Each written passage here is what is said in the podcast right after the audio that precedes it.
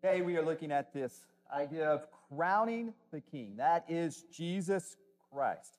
And as we begin to look at our passages today, I'm going to need to provide a little bit of backstory. And I'm feeling quite ambitious this morning as I go through the sermon, meaning that I've got a lot in there. And uh, if I lose you along the way, that's on me. Uh, don't worry, we'll make sure to pick up a few points there. So if you somehow go, I have no idea what you, we'll, we'll, we'll get there. Uh, but a little bit of our backstory is the idea of heaven and earth. And as the world begins, heaven and earth are together and they're one. You can't separate the two. It is what we see with, G- with God in the story of Genesis as he creates all things and God walks among the people. Heaven and earth are one. But something intervenes which separates these two things. That's what we know as sin. Sin enters the world. And as sin enters the world, it separates God from people, it separates heaven from earth. And we are left not with a heaven and earth as one thing, but a heaven which is separated from the earth. It is as we see God separated from God's creation. This is the result of sin. As we go through today's message, we'll be talking about this separation between heaven and earth. But we are also talking about these two being brought back together through the work of Jesus Christ. And through the work of Jesus Christ, we will have what the scriptures call the new heaven and the new earth. And these two are once again reunited. In fact, if we were to think of the Bible as a narrative story, telling a story from beginning to end, this would be the theme that carries us through the reunification of heaven and earth, the putting those two back together. You see, because in the first couple of chapters of our Bible story, they're split apart. And then we see a long plan over the course of thousands of years as God works through God's people, culminating in the work of Jesus Christ. The plan for putting these two back together has been put in place. But now we find ourselves living today in the here and now in the midst of God's story that we see in the scriptures. And here and now, that hasn't happened yet. But we look forward to the moment that it will. Our first passage today is going to come out of 2 Samuel chapter 23. These are David's final words. And so David is this great king who leads the people he is a thousand years before Jesus. He's quite in a whole different time period.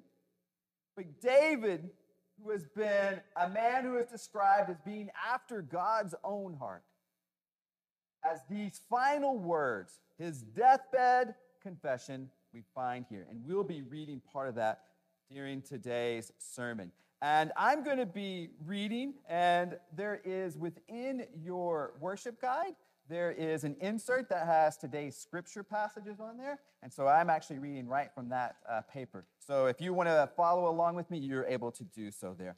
And also, if you're just better listening, then, then just listen. However, you can understand the words better, do that for you.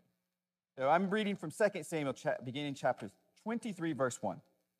These are the last words of David, the inspired utterance of David, son of Jesse the utterance of a man exalted by the Most High, the man anointed by the God of Jacob, the hero of Israel's songs. The Spirit of the Lord spoke through me, His word was on my tongue. The God of Israel spoke, the rock of Israel said to me, When one rules over people in righteousness, when he rules in fear of God, he is like the light of morning at sunrise on a cloudless morning like the brightness after rain that brings grass from the earth. If my house were not right with God, surely he would not have made with me an everlasting covenant, arranged and secured in every part. Surely he would not bring to fruition my salvation and grant me my every desire. As we look at David's last words, we're going to look at a couple of things that he speaks of here. And the very first thing that we are going to see is that the stairway to heaven goes down. Remember, we're talking about the separation between heaven and earth.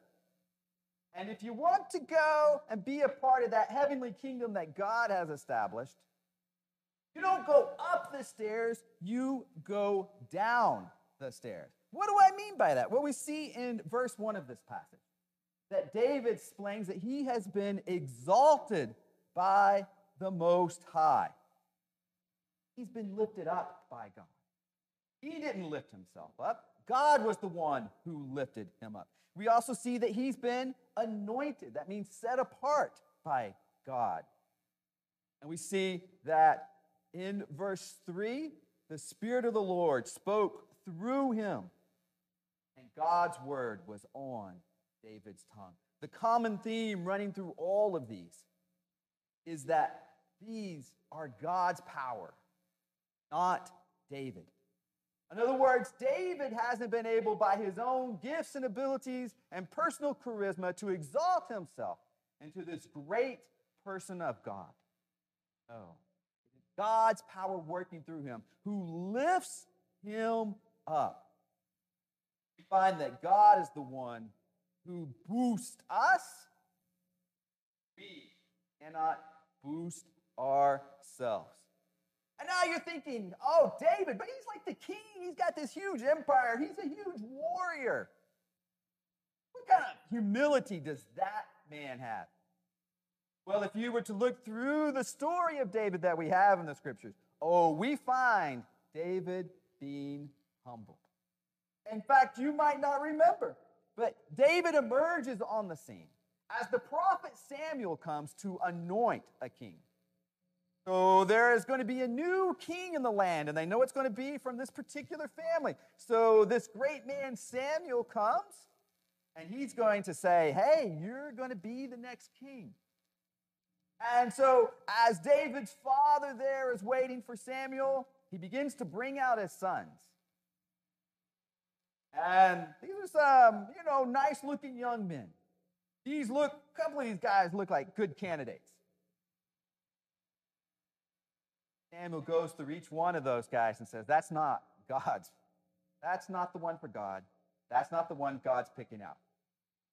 And all of Jesse's, that's David's father's sons, have come through.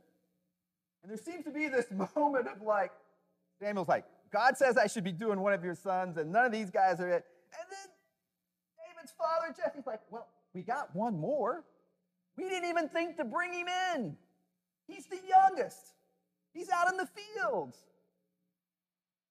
How do we go get him? Of course, that's the one that God picks out. So imagine that.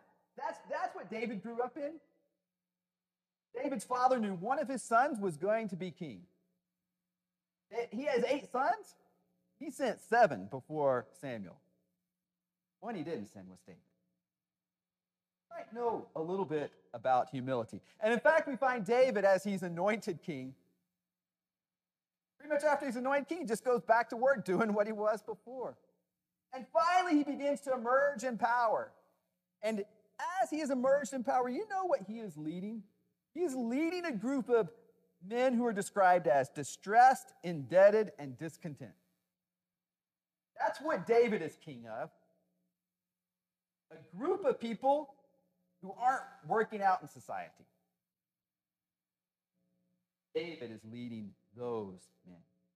Oh, David might know a little bit about something of humility because the great man that he would become rooted in the experience God brought him low. One of the things that we also see that David is indeed a good king we see that he is someone who rules in righteousness. He is someone who rules in the fear of God. What are the indicators of a good king? Someone who is righteous and reveres God. Is what we find with the king. When they exhibit those qualities, find themselves reaching up into heaven, reaching up towards their creator. And as they reach up, everyone benefits because of their significant influence. Let's read this passage together as we see what it's like to have a ruler like David. Let's read together. The ruler is like the light of morning at sunrise on a cloudless morning. Morning. Like the brightness after the rain that brings wrath from the earth. That is the kind of king that David is, was.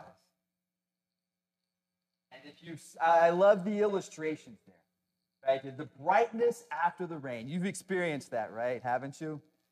You know, we, we get that sometimes around here where the clouds set in and they don't leave for a week. And all of a sudden, you finally look out and you see that front moving through, and you see that blue sky that you haven't seen and seems like forever. So welcome, isn't it? That is the work of a righteous. And as rulers, there's a question that we have. The question is Are rulers, are these kings, are they going to build castles? Let me talk about that a little bit. Building castles, that is when the righteous make efforts to reach into heaven by exemplifying the character of God. They do what God wants. They live the life that God is pleased with. They build castles, reaching up into heaven, reaching up into the presence of God. While the unrighteous, they are people who dig dungeons. They are people whose destructive lives and choices pull people away from the light of the sun and they dig deeper and deeper into the earth.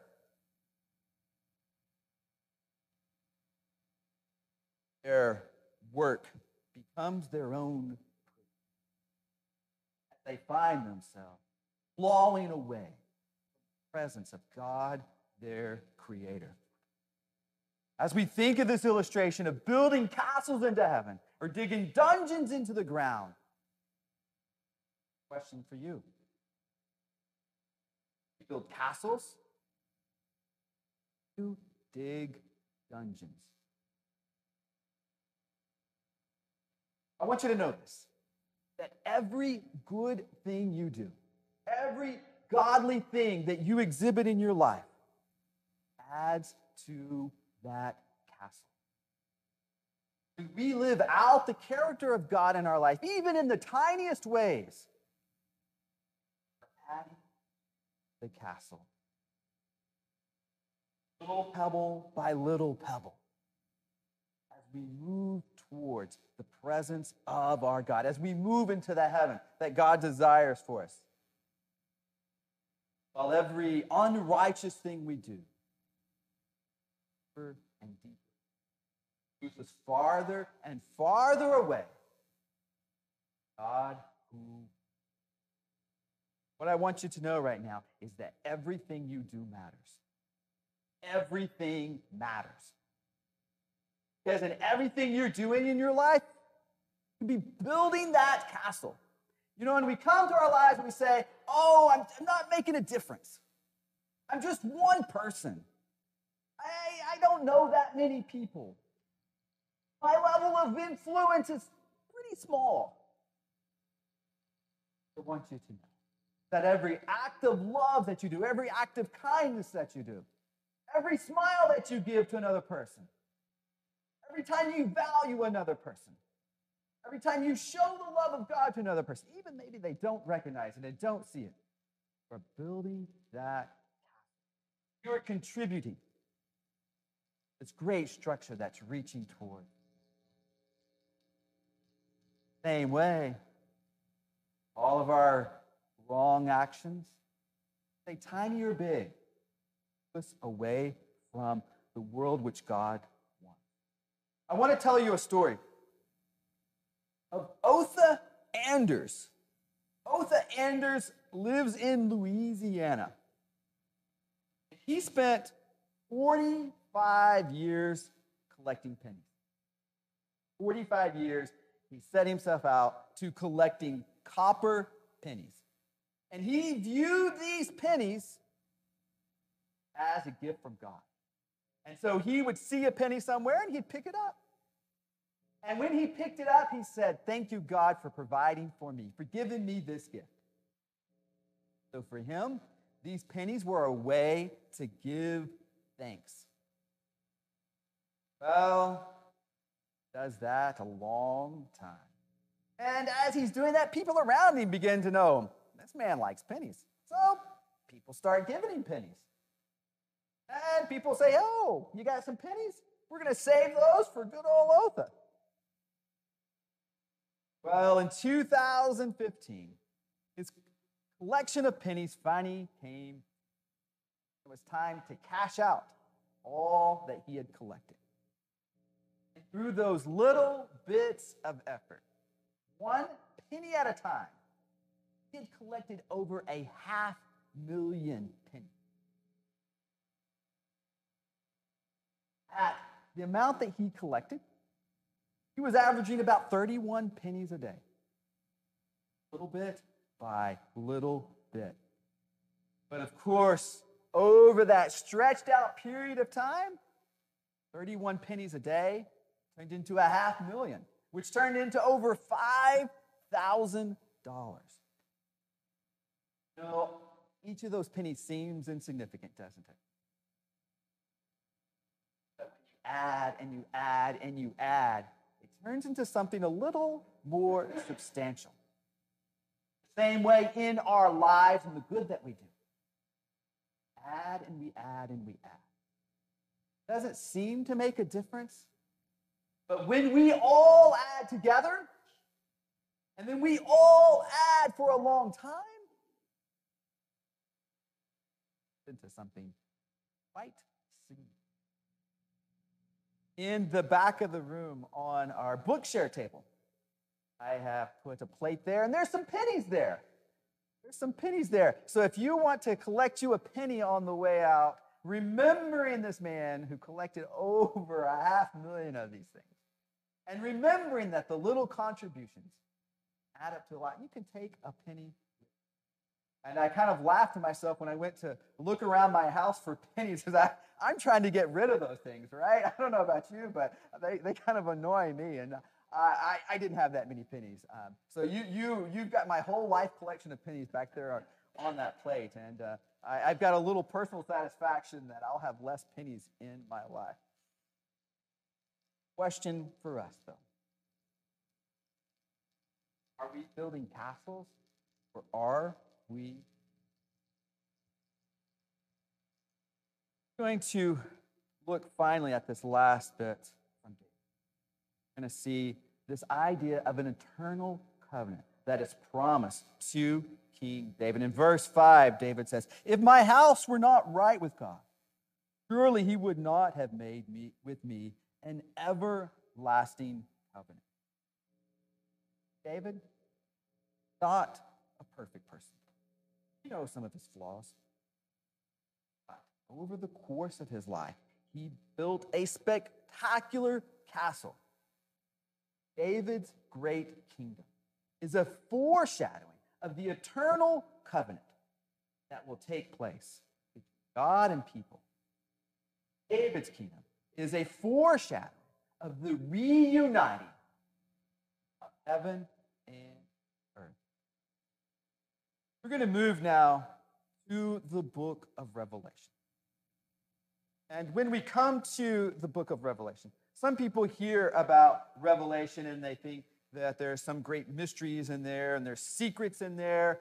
And mostly it's a lot of confusing imagery, is what is in the book of Revelation. Uh, there are some clear moments. We're going to look at some of those clear moments. Overall, what the book is telling us is that, and what the book is telling us is that there is a time yet to come which Jesus will return and he will be the king over all. And evil will be eradicated, and death will be no more. Jesus will establish a new heaven and a new earth. And Jesus invites us to come along with him, be co heirs in this kingdom, like Jesus, live eternally as the children of God. Revelation shows us. Today we're going to look just at the greeting. And in the as we come to this and look at this, we want to begin to see this greetings from Revelations as a story of time. And so I've got the image up there on the screen that might be a little helpful for you. As you see time stretching back, and I we talked about it earlier, where that time where heaven and earth were together as one. And then that sin enters the world, separating the two. But we look forward to a time where there is a new heaven and a new earth. Come to Revelation, we see fullness of this time expressed. As you see, our God stretches before all things to the Our God's story is all of that. our God is in control of all that time. I'm going to read for us now out of the book of Revelation. And as I read, I'm going to stop for a few moments along the way to explain some things. And so I'll be reading and explaining. So I'm going to be reading from Revelation chapter 1, verse 4. And so, once again, what I'm reading from here is the very beginning of the book. And this is the greeting that opens this book of Revelation.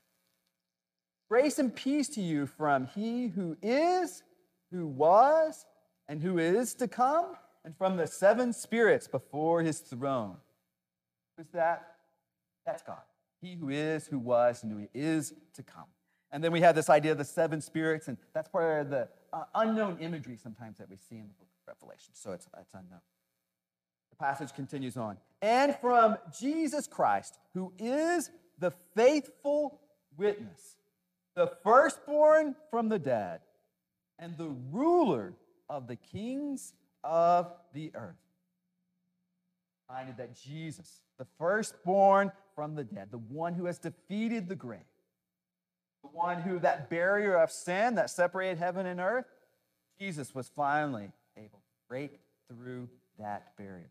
Jesus, the ruler of kings of the earth. Him who loves us and who has freed us from our sins by his. And he has made us to be a kingdom and priests to serve his God and Father. Him be glory and power forever and ever. Amen. That being Jesus.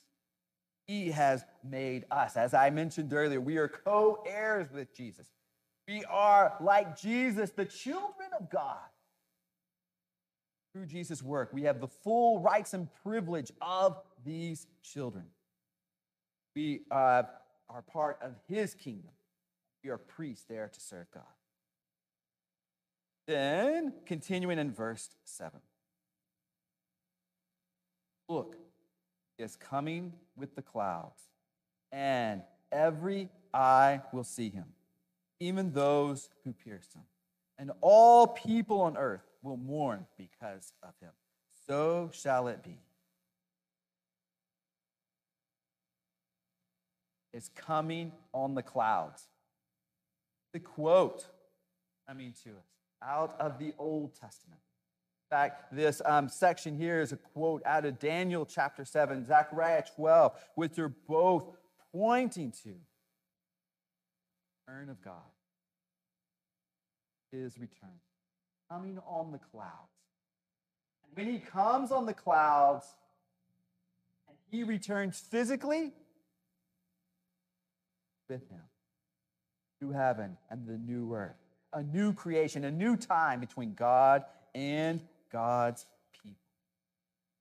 As the passage continues, I am the Alpha and the Omega, says the Lord God, who is, who was, and who is to come, Almighty. As we live now today, we're looking forward to a new heaven and a new earth. As we live today, we're living in the present. You're living in the here. Question for us is what do with the time we have? Not invest in dungeons. Longer needed. Rather, let's build castles for our returning Let us build one at a time. That when our King returns, says, What have you been doing? Take that castle, say, We're waiting for you. We're getting ready for you. Look at the course of our life. That is our purpose. Reality is, may not make it till Jesus. A lot of generations have gone before us, didn't make it till Jesus. As we add our pennies to that castle, come a moment, our work on this place is done. There will be those who come behind Join with the saints before us and the saints after us, building castles for our God.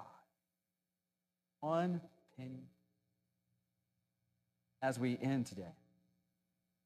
This beautiful passage of the book, um, out of our reading today. Book of Revelation. Well, I said sometimes it can be hard to understand. There is also beautiful literature and beautiful expressions of who God is. Let us read this. I am the Alpha and the Omega, says the Lord God, who is, who was, who is to come, the Almighty. Amen. Our God is, beginning and the end, the Alpha and the Omega, one who was, who is to come, all. Let's take a moment and quietly reflect upon this morning's message. Allow God to speak to you wherever you might be in your own.